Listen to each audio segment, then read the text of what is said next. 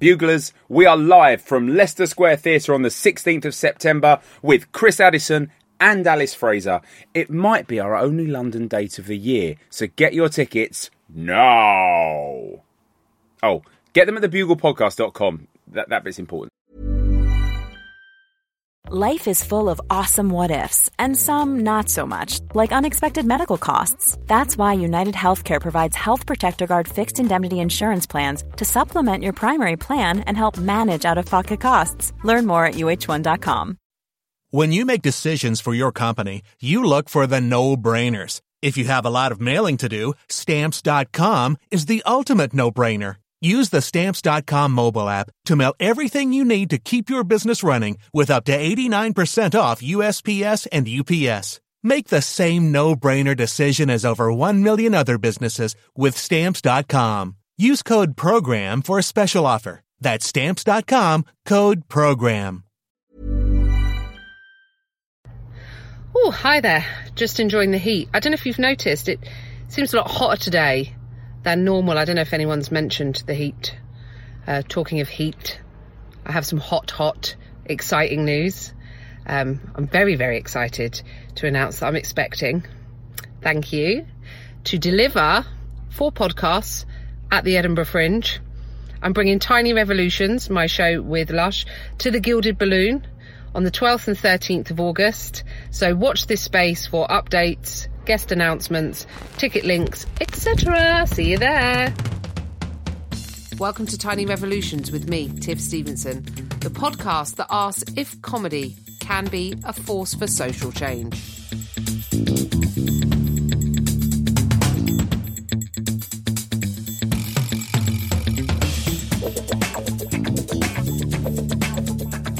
Please welcome to Tiny Revolutions, Tawny Newsome.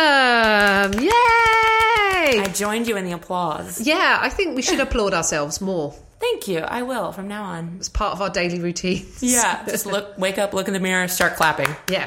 As comedians, we are that desperate for validation that, yeah. We have the- to self start it.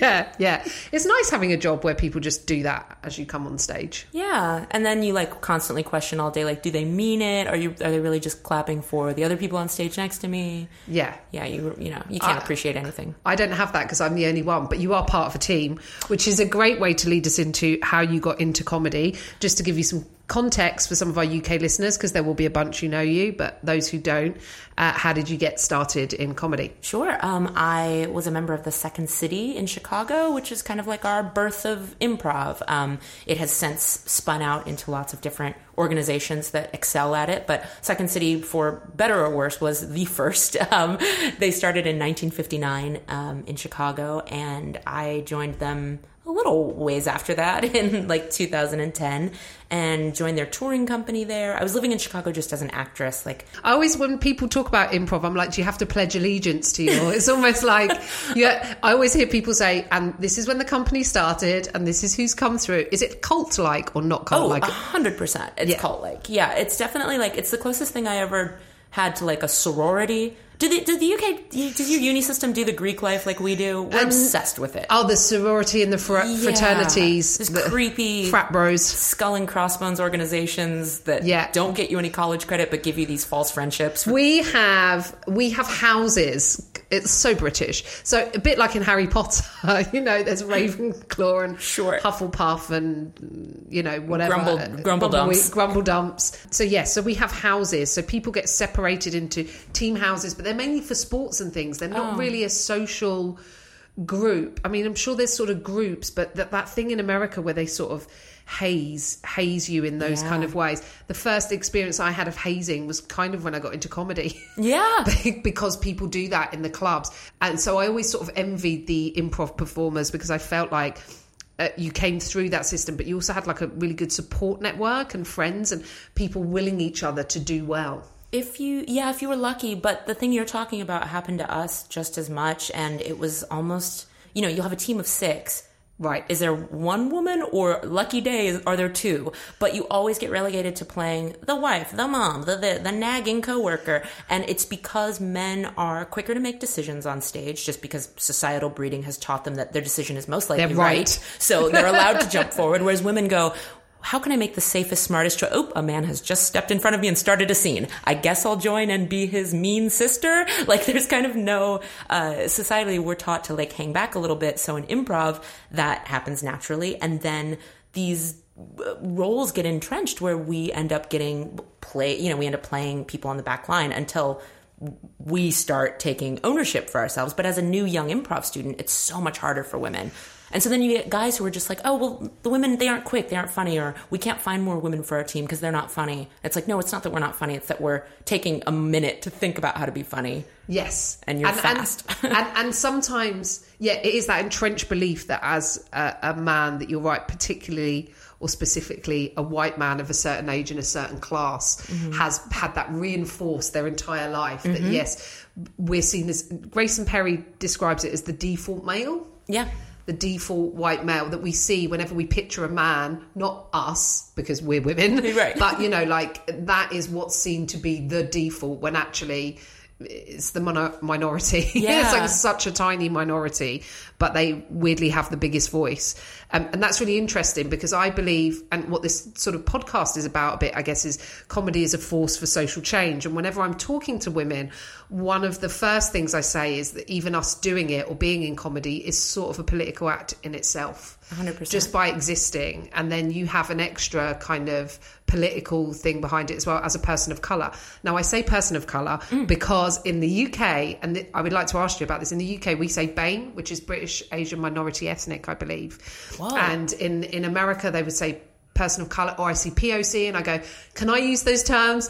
And then I saw a really great article. I think it was like in the New Yorker from a woman who was like, I don't want to be called a person of color. I find that really offensive.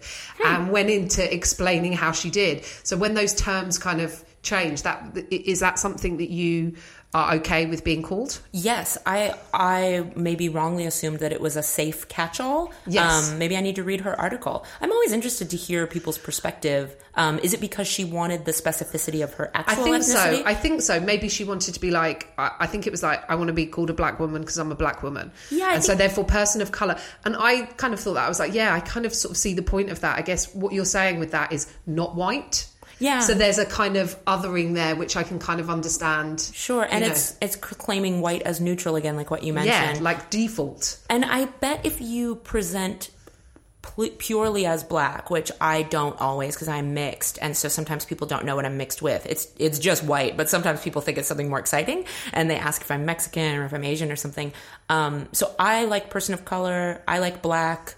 I like all of it. But I bet if you present as pretty strongly like one thing, you want to be recognized as that one thing. I yes, that. yeah.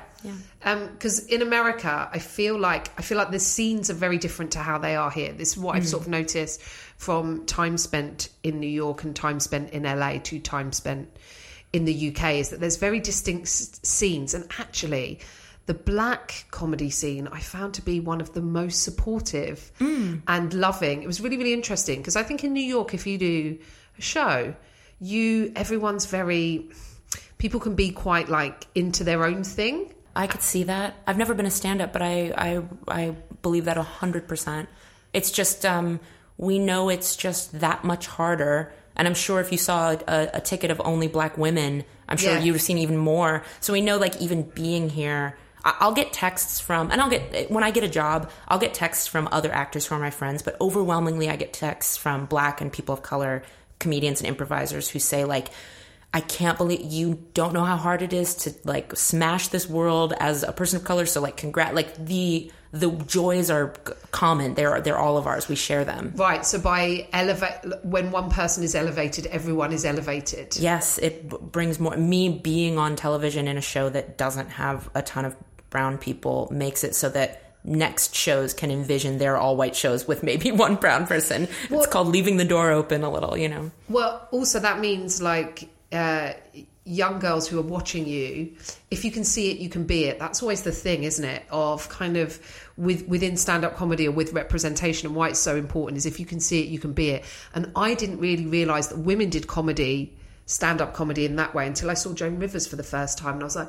Oh, women do stand up comedy. Before that, I'd seen Victoria Wood, who was uh, a, a British comedian, very beloved British comedian, who did almost like bits of character stuff and she did musical stuff. Yeah. and a lot of it was acting little character work. And that was the first time that I was like oh you can be funny within that. So that was a breakthrough moment seeing her. But then actually seeing Joan because I'd watched like Eddie Murphy when I was younger and I loved him um, but I never went, oh, I can do that. And so it wasn't until I saw Joan, I went, oh, there's a woman doing that thing. I can do that thing. Yeah. So if a young girl sees you and goes, oh, there's a person of color doing stand up comedy, I can do.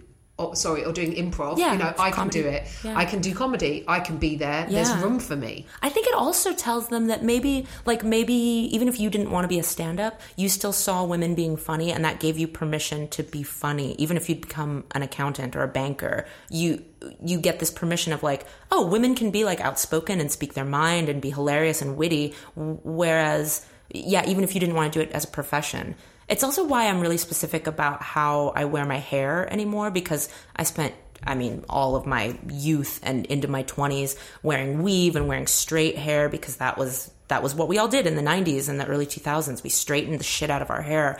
Sorry, can I swear? Yeah. Okay, good. I figured I'm in England, but Yeah, we swear as a greeting here. this is a nice building, so it seemed I got fooled a little bit. Um, but yeah, so now when I'm on screen, and I have nothing against the women, the black women who do wear weave and straight hair, but we have enough of that. We have enough representation of women wearing, you know, Indian people's hair stapled to their head. So if they want to do it, they look beautiful, great. But I want to make sure that all the little girls like me who were just just fought their hair and just burned their hair and were so depressed because they didn't have straight hair. I want them to be able to see me in like braids and curls and all the styles that are more natural to us just to like spare them some heartache, frankly. because I feel that that's a massively political thing.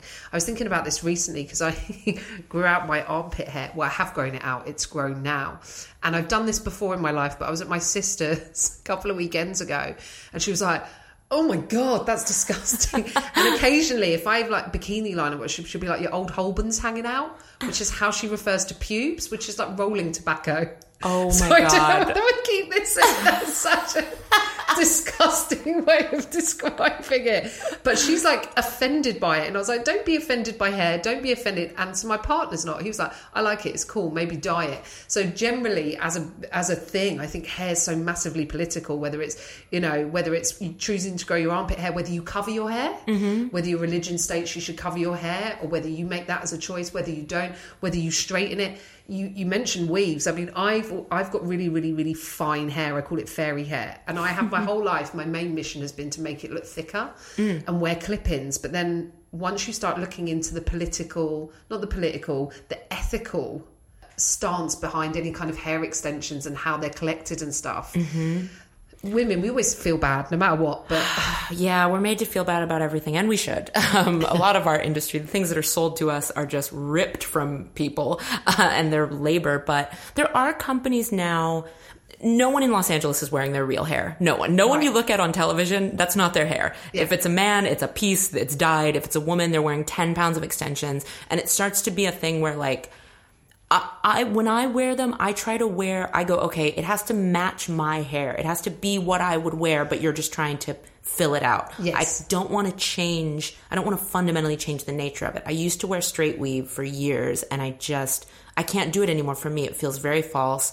Um, I don't begrudge women that wear it, but I have a friend who's done that as well. Actually, my friend Judy, she had, um, she's an actress, and she had uh, weaves for years and years and years, Mm-hmm. and then now she it, she's sort of got her natural hair, and she was just like, also it was destroying my hair, putting chemicals in it, like and Mm. Oh, yeah, you know, uh, like to, to to relax it, and also there's something about it that there is a thing of like it's, certain hairstyles look very done you always look like you've tried mm-hmm. and i think she likes the thing of kind of going i have tried and i've styled my hair but there's something about a really kind of like straight bob that's like Mm. shiny shiny shiny to within an inch of its light which is not the hair i have you know Yeah. when you see that you go that's like a a businesswoman Yeah. you know, like that's a really done it's a professional look so she was like i prefer this kind of but also i just I just need it. My scalp needs it, and that, and and it's who I am. It's what my hair is. Yeah. So that's quite a political thing that you've chosen to sort of actively,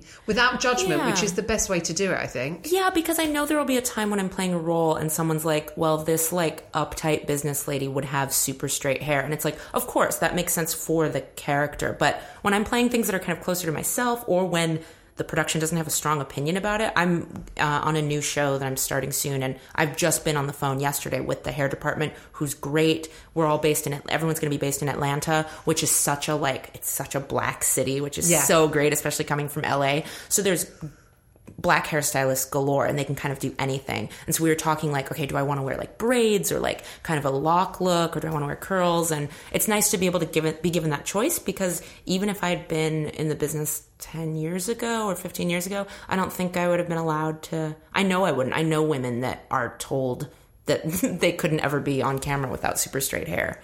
I, have you ever have you ever read Lisa Nichols? Is it Lisa Nichols? She's like a she she does like inspirational and like positive thinking. She's often on Oprah's, you know, uh, Super Soul Sundays and stuff. And she did a, a great sort of speech. It might even be in The Secret. I've watched The Secret. Hey man, we all need stuff sometimes. um, where she talks about seeing herself. She was like, my icons growing up. And she grew up in the 70s were like the Charlie's Angels and, you know, so it's pictures of Farrah Fawcett and kind of going, I didn't believe I was beautiful because those weren't the images that I was being shown. And I just forget because, of course, I was sho- as a white person, I was shown those images as a white woman. I did see those mm-hmm. images of, of those women going, oh, you know. But if you're a young black girl and you're not, you're saying, do I a not exist or am I b not beautiful? Yeah. And so that's why I think that's so powerful what you're doing by making a little statement of going when it's my choice and when I can. Yeah. This is what I'm going to do.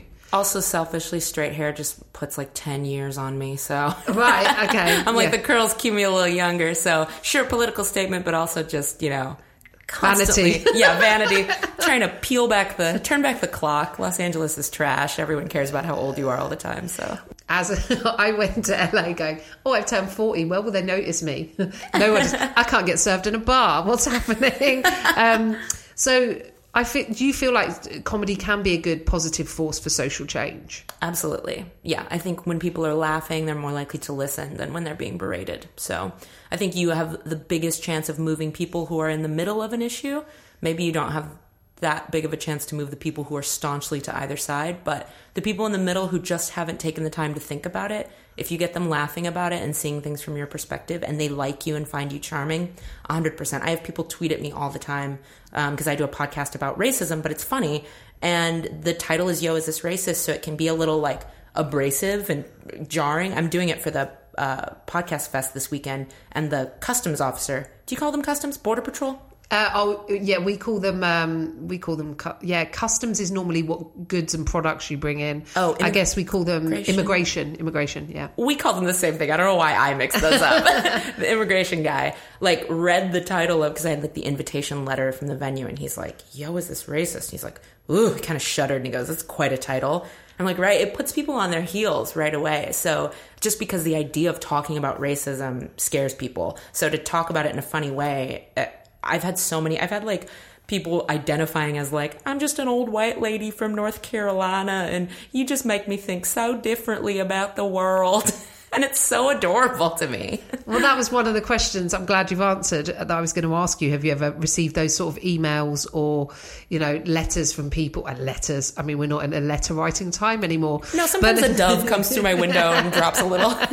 carrier pigeon. Um, but yeah, to when you get those messages back from an audience going, you changed my mind about a thing. And I think I always think there should be a really open dialogue around race, not debating racism. That's what I think was really great about your podcast is that you are inviting discussion about it. Mm. You're if you allow people space to talk about the small things, then we can get better at tackling the huge awful things. And the huge awful thing is Steve Bannon and the rise of fascism and you, you know the alt right and Nazism. But if you give someone, a lady from North Carolina, a platform to kind of go, I sometimes there's a girl that works in my local shop, and I sometimes refer to her this way. Is that okay? No, it's not. But the fact that you asked the question means yeah. That you're open or willing to change. Yeah, and sometimes, well, thank you for saying that I'm part of the fight against Steve Bannon. That's all I want uh, anyone to put across the front of my playbill or something. they said, um, but yeah, I think it um, it also just racism can be very, very serious and very scary. It can also be very silly and very just like awkward as someone who's grown up experiencing it. Not every moment of racial insensitivity that happened to me over my life was a devastating tear filled event. Sometimes it was two toothless men in a pickup truck trying to shout the N word at me, but like they didn't really they weren't able to form their consonants super well so that's kind of it's it sucks but it's Your also no teeth have tripped you up. right Too far. so i'm kind of like there are we have to be able to take some of the sting and edge off of it so that we can talk about it the way that people of color talk about it you know Yeah. like so but white people don't have that because they're either so like liberal and on the right side of things that they're scared of ever being racist um, which is good you should be scared but like you should be able to talk about Yeah, I describe the people that are like that as so woke they're almost insomniac. never sleep red-eyed yeah, yeah. Uh, we had a comic here who does a character called Jonathan Pie, called Tom Walker, who went on Channel 4 News and went, you know, it's free speech issue. People should be allowed to say their racist views so we can challenge them. And then people rightfully came back and went, yeah, for you as a white man to say that is okay, but you're not on the receiving end of a lifetime Right. of this. So there has to be a certain level of the conversation where you kind of go, this just isn't even up. My humanity is not up for debate. Mm-hmm. I'm a human. Yeah. So work from there. Yeah, let's start there. it's also not, you know, freedom of speech gets thrown around in the US too. And, you know, w- white people love to stand on the Constitution and First Amendment rights, freedom of speech. But it's often, it's not the government or, you know, the, some on high governmental power telling a comedian not to say this. It's usually just like, me on Twitter or like some people who run a comedy festival. Like these are private people or private organizations that say, we don't want this. So that's not shutting down your freedom of speech. That's people who are more enlightened than you saying you suck. So just like you're not being uh, censored, you're being told to. Challenged. Yeah, you're being challenged. You're allowed to say it and people are allowed to disagree with it. Yep. And people are allowed to say, I don't want you at my festival because I'm a weird private improv festival or whatever, you know? We had a, a thing here with a comedian who just won an award and a review site. Um, he tweeted going, "Fun fact: first person of color to it," and everyone was like, "Is that a fun fact? What are you doing?" Yeah. So they and he was kind of like, "Oh, it's meant as a joke and it's meant as ironic," and then it got really defensive. Hey, I'm Ryan Reynolds. Recently, I asked Mint Mobile's legal team if big wireless companies are allowed to raise prices due to inflation. They said yes. And then when I asked if raising prices technically violates those onerous two year contracts, they said, What the f are you talking about, you insane Hollywood ass? F- So to recap, we're cutting the price of Mint Unlimited from $30 a month to just $15 a month. Give it a try at mintmobile.com slash switch. $45 upfront for three months plus taxes and fees. Promo rate for new customers for limited time. Unlimited more than 40 gigabytes per month. Slows. Full terms at mintmobile.com. When you make decisions for your company, you look for the no-brainers. And if you have a lot of mailing to do, stamps.com is the ultimate no-brainer. It streamlines your processes to make your business more efficient, which makes you less busy. Mail checks, invoices, legal documents, and everything you need to keep your business running with stamps.com. Seamlessly connect with every major marketplace and shopping cart. Schedule package pickups and see your cheapest and fastest shipping options from different carriers. With rates up to 89% off USPS and UPS rates. And with the Stamps.com mobile app, you can take care of mailing and shipping wherever you are. Make the same no-brainer decision as over 1 million other businesses with Stamps.com. Sign up with Code PROGRAM for a four-week trial, plus free postage and a free digital scale. No long-term commitments or contracts. That's Stamps.com. Code PROGRAM. about it. And people like, no, just listen when people tell you that's not a cool thing to say Yeah. as a, you know, old white dude. Yeah, that's not a fun fact. Um, so yeah, do you find comedy to be a form of therapy as well as a force for change? Do you get therapeutic things out of, you know, doing what you do? Probably because I tend to. I'm lucky and also very strategic in that I don't work with very many assholes, hardly any. I pretty much if I can control it, I don't work with any assholes. So if you got asshole dar? Oh yeah, I do very very easily. There are some people in my immediate circle, you know, in kind of this like podcasty alternative scene that I know to just stay completely away from. Um, and so yeah, it is therapeutic because you're often being very fun and funny with like-minded people about topics that, and I'm also I have a kind of a reputation for not doing any comedy that's sort of beneath us in terms of like you know gender stuff or LGBT issues or whatever. So no one kind of tests me on that, which I don't know if I'm lucky or if people are Well, that's just in- getting smarter. I don't know. interesting thing within improv because you can you can stand and speak for yourself within the group, but you can't predict what someone mm. else is going to say or do, or how you respond to that. Have you ever had to police anyone in in the midst of a sketch or oh, a scene? Yeah, and you know, I do. It's funny. I do believe, especially in improv, I believe there needs to be a certain freedom. So I am less hard on people that say somewhat insensitive things in improv than I am for stand-ups because I'm like, you had to sit down and write that. You decided over and over that this is the joke you wanted to make. Sometimes in improv, I've said things that I then go back and go, oh, that was a little like I didn't need to go that far. Sometimes you're just reaching for a joke. You're a little desperate. Also, where I came up in improv there wasn't this idea that very many people were looking at us because Chicago, while it's the birthplace of improv, the market is small. You know, nothing's being recorded and broadcast or listened to later. So your joke is for those 200 people and then it kind of disappears. And then the next night you can say, like, ooh, I don't want to talk about things like that. So I, I have a little more empathy for that. But what I do make sure of on stage is to, within the confines of the scene and as the character, make my point of view heard. So I, I would never stop a scene and be like, don't say a slur. But I might then, in the next Respond scene, in character. oh yeah, or in the next scene, become that person that they were talking about or something and give like a very, what I think is a very nuanced kind of a, kind of troll them a little bit, you know, and the audience knows exactly what you're doing and they're instantly on your side because you didn't berate them. Again, what you did instead was say, I'm going to use this as an opportunity to make you guys laugh rather than like nagging someone on stage Yeah. or Yeah. on a podcast or something.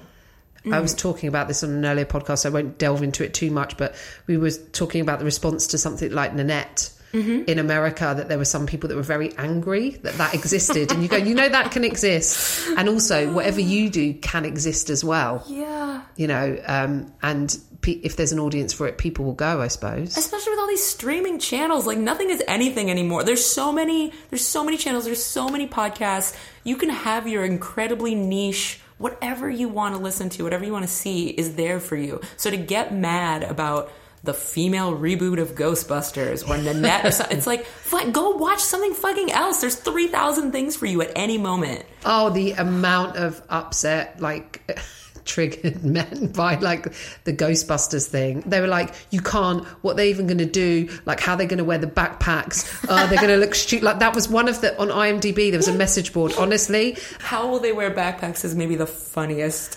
critique I've heard of. how, what's going to happen? Like, yeah, people having their childhood ruined. And again, with that, you go, you know, it's still going. The original will still exist, and no one is stopping you from going and revisiting that original film. You can watch it every day, bro. I took my stepson. I love that he he was really into it, and he just doesn't think anything about the fact that they're women, and that's really Right. You know, occasionally a conversation will come up about equal pay or something, and uh, I was like, you know, you know, your mum and, uh, and and me sometimes we can get paid less because. And he was like, "That's so unfair." Like, because the kids now like, he's so angry at the idea of it, and I love that because I just don't know if the conversations were around when we were kids like that. Maybe not because they our parents didn't really know to. You know, my mom was a uh, my mom was a prison guard, like a prison officer, and so I grew up knowing that women could do that job because I saw her go and do it every day. But my friends, when I would say my mom's a prison guard, they'd be like, "Oh, at like a women's prison, and I was like, no, at a male prison, women do that job. But how, how would they know that? Yeah. I only knew it because I watched her go do it. Um, I liked what you said though about um, your stepson not knowing it. He didn't care that they were women because he didn't know any different. That made me think of like when I was a kid watching Teenage Mutant Ninja Turtles. I didn't care that they were turtles. Yeah. I just thought like this is a cool like action movie that Yeah. I want to be a part of. So I feel like um, uh, the comic Kumail Nanjiani had a really good statement last year during the Oscars where he said he didn't say it on stage. It was part of like a filmed piece um, at the Academy Awards where people were talking about representation. And he said, you know, for any of the like white people or men or whoever feels challenged by all this quote diversity in Hollywood, thinking that they don't get to identify with the films anymore, um, Kumail said something to the effect of like, they definitely can identify with women or with people of color in these leading roles if they're not that just as I, a Pakistani man, was able to identify with white men my whole childhood, my whole life. You, Yeah. like you can do it. It's it's fine. Good writing. Yeah. Good writing and good performances means you will connect with those characters. Yeah. Irrelevant of whether you see yourself in them. I thought I was ET. Yeah. I was like, sure, I'm small. I like bikes. yeah. I like phoning home. It's Why- all happening. why not? Um, yeah, well, like the Karate Kid. Yeah. Like I remember watching that and like I fancied Daniel a little bit, but I also wanted to be Daniel. I also wanted to do the karate. It's very confusing for girls like us because we want to be the action hero, but then we're also like attracted to the action hero. I was just thinking this about Top Gun the other day because I was like, I love it so much, but then I was like, but also I want to be Maverick. I want Maverick to be in me. and I want to be I him. want to be Maverick. What am I? Will I stay alone forever? Am I a narcissist? But um, have you ever found any challenges with blending the political and personal in your work? Ooh, no. Um, I mean, other than sometimes audiences are bored of it and don't want to hear about the political, but I usually win them over. I think I'm good at reading a room, you know, doing improv. I think I'm good at um, saying my political piece or whatever, but still always wrapping it in a joke.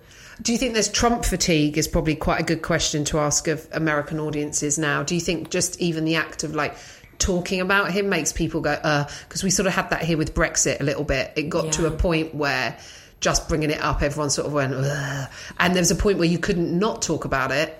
Yeah, I do think. Yeah, I definitely think there's Trump fatigue. I also think that like what's being what needs to be said about him and the atrocities he's committing are covered by um, so many of our other fantastic podcasts. I th- I'm thinking of the ones on Crooked Media, you know, Pod Save America, um, uh, Trap. House? hmm Keep It. Um, Daily Zeitgeist is another great one on the How Stuff Works network. Culture Kings. Uh, although they don't really talk about Trump, but I just think like I try to remember to kind of stay in my lane of like we have enough to deal with with like racism news, diversity news, questions from callers that for me to just go off on a tirade about Trump would be a bit fatiguing for people. Yeah. So I don't necessarily need to unless it intersects with what we're talking about. I do though think that there is a renewed I shouldn't say renewed because I don't know that it was ever there. There's a new and sudden and very convenient interest in what black women especially have to say. So I'm suddenly getting lots of invitations to things in the US. People are like, please come sit on our panel, please come be in our thing because we overwhelmingly 94% of us did not vote for Donald Trump. We're the largest demographic group across party lines, across everything that said absolutely not. And it's like suddenly they went, you guys are the sage wisdom. You're the prophets. We didn't know. We've never been listening to you this whole time. You've been the most discounted large group of people in the country. You get paid the least, yet you knew to try and prevent this man. So now, especially people are like looking to us for our answers, whereas like some of us are just like comedians and podcasters and it's like, I'm not really trying to run for office, bro. I just like, I knew trouble when I saw it, frankly. yeah, yeah. As a, a member of society whose voice isn't being heard, mm-hmm. um, and as someone who has never had a candidate that truly represented us. I love Barack Obama, but he's still a man, and there were still things about him that I didn't find progressive enough. I, I I'm crying even saying that because I loved him so much. But of, course, of there- course, yeah. no one no one's a perfect candidate, but also there's never been a woman here who's represented me. But th- although there've there've been ones that look like me that are white women, but I Sure. d- disagree with so politically. and also like as black women we have been the most we have had to be the most self-preservationisty like we've had to take such good care of ourselves and we're so underpaid and overworked and discounted and the more educated you get as a black woman it's proved that the more likely you are to stay single because educated black women are not as valued as educated white women are. It's just a i feel like we're just in this tiny trough. So we vote in a way that protects the most uh, sensitive and um, endangered in a way. of your the most vulnerable parts of your society. Yes, because it includes us, even though we tend to like be very educated and very, you know. So yeah, I think we tend to vote to pr- protect like people like immigrants and things like that. I remember seeing a Maya Angelou um, quote. Uh, not actually, it wasn't a quote. She was being inter- interviewed for a TV show, and she spoke about black women, and she was like, "We're just the last. We're counted the least. People don't care if they hurt us. People don't care what they say about us. They don't care about our opinions." And also, they haven't been given the voice or the have the light shine shine on them in terms of feminism um, and in those other ways. So we were talking about a lot of the grassroots of feminist movement, especially in the states as well. You know, were, were coming through black women, mm-hmm. And uh, and then obviously people like Gloria Steinem came out of the movement and kind of, but she was very aware of it, I guess, and she spoke about it. But um, the only reason I bring it up is because my friend in the earlier podcast, and again, I do think it's, it's probably pertinent for us to talk about. She was like, "How do you feel about white feminism and the phrase white feminism?" And I was like, "It can feel a bit hurtful, but it is probably good to look around and see where your your um, blind spots are. But at the same time, to be used as a term that is like provo- Pejorative. yeah, yeah, I suppose because you go. I'd like to think that I'm inclusive, and I like. I don't mind my blind spots being sh- being shown to me, but then mm-hmm. also at the same time within a movement, anything that kind of like separates to kind of mm-hmm. go black feminism, white feminism. I know the problems are different, mm-hmm. and everyone's oppression is unique, and that's what inter- intersectional feminism believes. But it's sort of interesting. Is that a big thing in America at the moment? Do you think? It very much is, and I tend to think that like- Because black women didn't vote for Trump and Yeah. white women did, but maybe Yeah. not white feminist women. Uh, mm, uh, uh, You'd yeah. be surprised. Right. I mean, 53% of white women voted for Trump. So you're going to tell me that 53% of American women, white women, don't identify as feminists? Yeah. I don't know what the Venn diagrams are on that, but I that math doesn't work out. Right, You know, right. so Yeah. someone claiming to be a feminist still voted for him. Um, I think that no one would obviously label themselves a white feminist, but I think I only use it ever when I'm talking about the types of feminists that kind of do that, like, well, we're all equal. We have to work for women's rights first. You know, there's kind of this idea Right. that like women have to get there first, then we can deal with everybody's individual. Whereas what you're talking about is an awareness of intersectionality that needs to work for the most vulnerable of us at the same time. yeah, where we elevate Yeah. Yeah. We, there's a median and there's or, or a middle that some people aren't hitting. So your Right. your awareness about where you're talking from the problem. I also feel it like in terms of classism here, which I think is different in the in the states. Mm. But as a working class woman, mm-hmm. there are women. I often feel that feminism lets down working class women broadly. That's across color that is just you know like the feminist movement in the UK can sometimes feel like it is very much for a, a specific type of rich home counties like sort of white woman because they're the main voices of it or they have the background and the schooling and the platform and everything else Yeah. but then I also feel like within that movement, do I want to attack those women because I feel like they're not the ones that I'm trying to fight? So it's such a it's such an interesting thing to know that that is a it's a huge thing in America. I'm kind of seeing it a bit more here now. Yeah. I have a question for you. Mm. Someone, uh, a friend of mine who grew up here, told me that the reason they love America is because in the UK, and these are her words paraphrased, in the US, whether you're born poor or born rich, You can become president. yeah, or, or you can become rich and you can be seen with as much class and clout, even if you were born poor, whereas that's not necessarily true here. Yeah, I'll give you a perfect example. I watched a video the other day about Cardi B because obviously there was this Cardi B Nicki Minaj beef, and I haven't been. I've I obviously saw Bodak Yellow, and I've seen a couple of interviews with Cardi. Uh-huh. Uh, Bacardi Bacardi, as she said, that was her nickname. There's something really endearing and cute, and then I'm watching things. I'm watching like the argument, trying to work out like.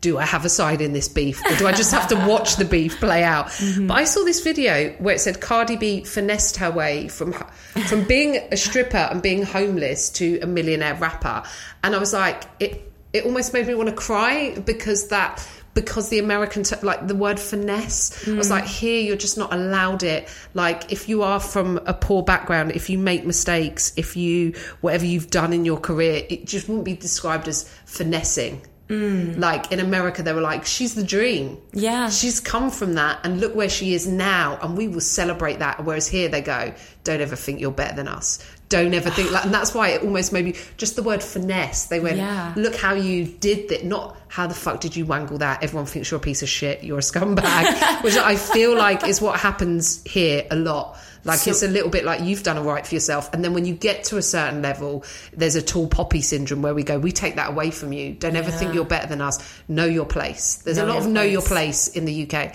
whereas in America that is true that you can come from. Whereas here you can get as far as your class will allow you to get.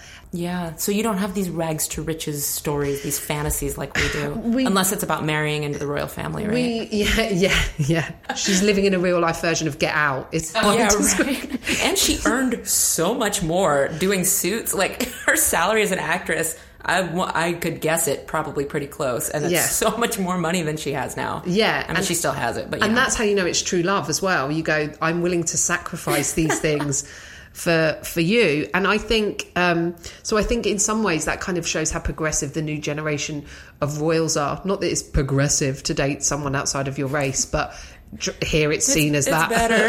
It's better. We'll take what we can get, you know. and you did tell me about the the people emailing in for the podcast. But have you Hmm. ever received anything like sort of personally? Like again, along those lines of you know someone who's watched you and gone, oh, you spoke about this thing and that meant a lot to me. Yeah, I get um I get like Instagram messages and Twitter messages from um like a lot of mixed girls and I don't often say that I'm mixed. I prefer to identify as black just cuz I was always taught it's the one drop rule in America. If you have one drop of black blood, you're black. That's it. So, um, but I know a lot of like younger generations, especially, like to say biracial and mixed. So, um, I'm fully supportive of the term. I just didn't grow up with it. Um, so I get a lot of girls like that that email me and say like, I want to do comedy. I live in the middle of Ohio. I'm the only brown person at all, and like nobody gets my sense of humor. And you know, they just feel like because I hear and see you doing it, I feel like I can do it. And then I also really love the people that aren't um, trying to be comedians, kind of what I was talking about earlier, that are just like, this is exciting to hear someone who reminds me of my mom or my friend, you know, uh, just more of a community, especially for people who don't live around other people that look like them. It, it's very heartwarming. I, I love it so much. I, I do also get girls that are just like, thank you for wearing your hair like that. And that too, I'm just like, oh my God, I'm not really doing anything except just not blow drying my hair anymore. it's like really a laziness thing.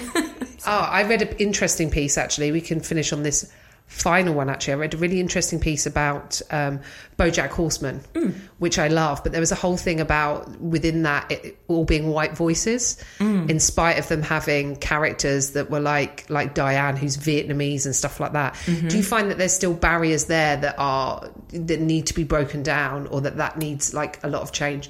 You as someone who does quite a lot of voice work. Yeah, I think that um that's a confusing conversation for people in Hollywood right now.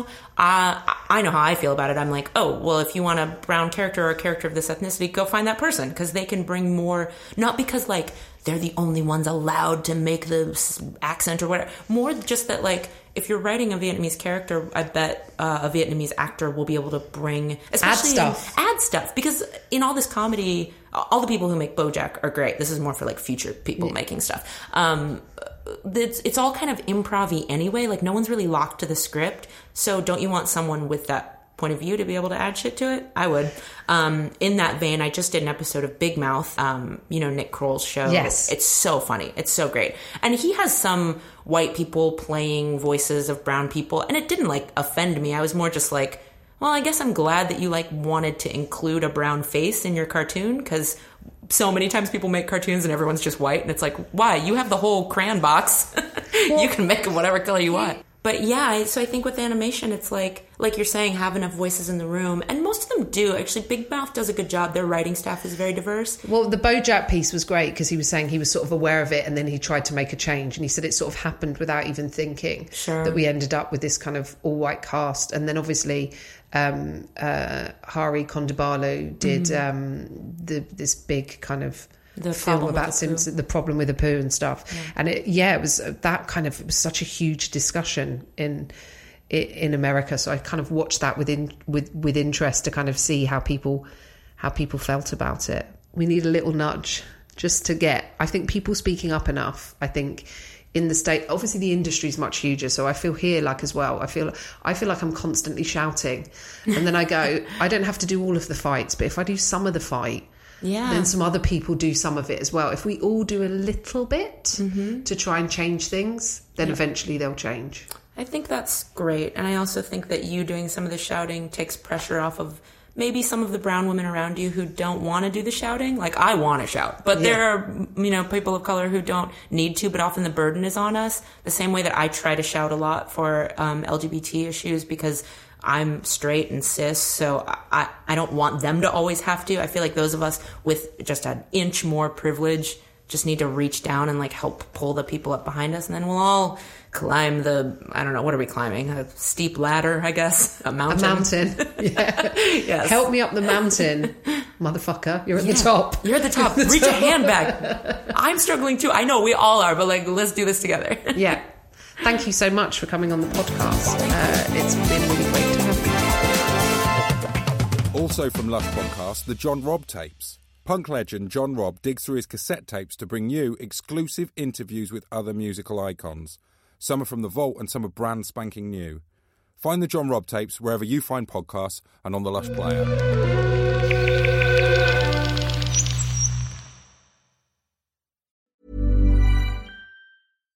Hi, I'm Daniel, founder of Pretty Litter. Cats and cat owners deserve better than any old fashioned litter. That's why I teamed up with scientists and veterinarians to create Pretty Litter. Its innovative crystal formula has superior odor control and weighs up to 80% less than clay litter. Pretty Litter even monitors health by changing colors to help detect early signs of potential illness. It's the world's smartest kitty litter. Go to prettylitter.com and use code ACAST for 20% off your first order and a free cat toy. Terms and conditions apply. See site for details. Planning for your next trip? Elevate your travel style with Quince. Quince has all the jet setting essentials you'll want for your next getaway, like European linen, premium luggage options, buttery soft Italian leather bags, and so much more. And is all priced at 50 to 80% less than similar brands. Plus, Quince only works with factories that use safe and ethical manufacturing practices. Pack your bags with high-quality essentials you'll be wearing for vacations to come with Quince. Go to quince.com slash pack for free shipping and 365-day returns.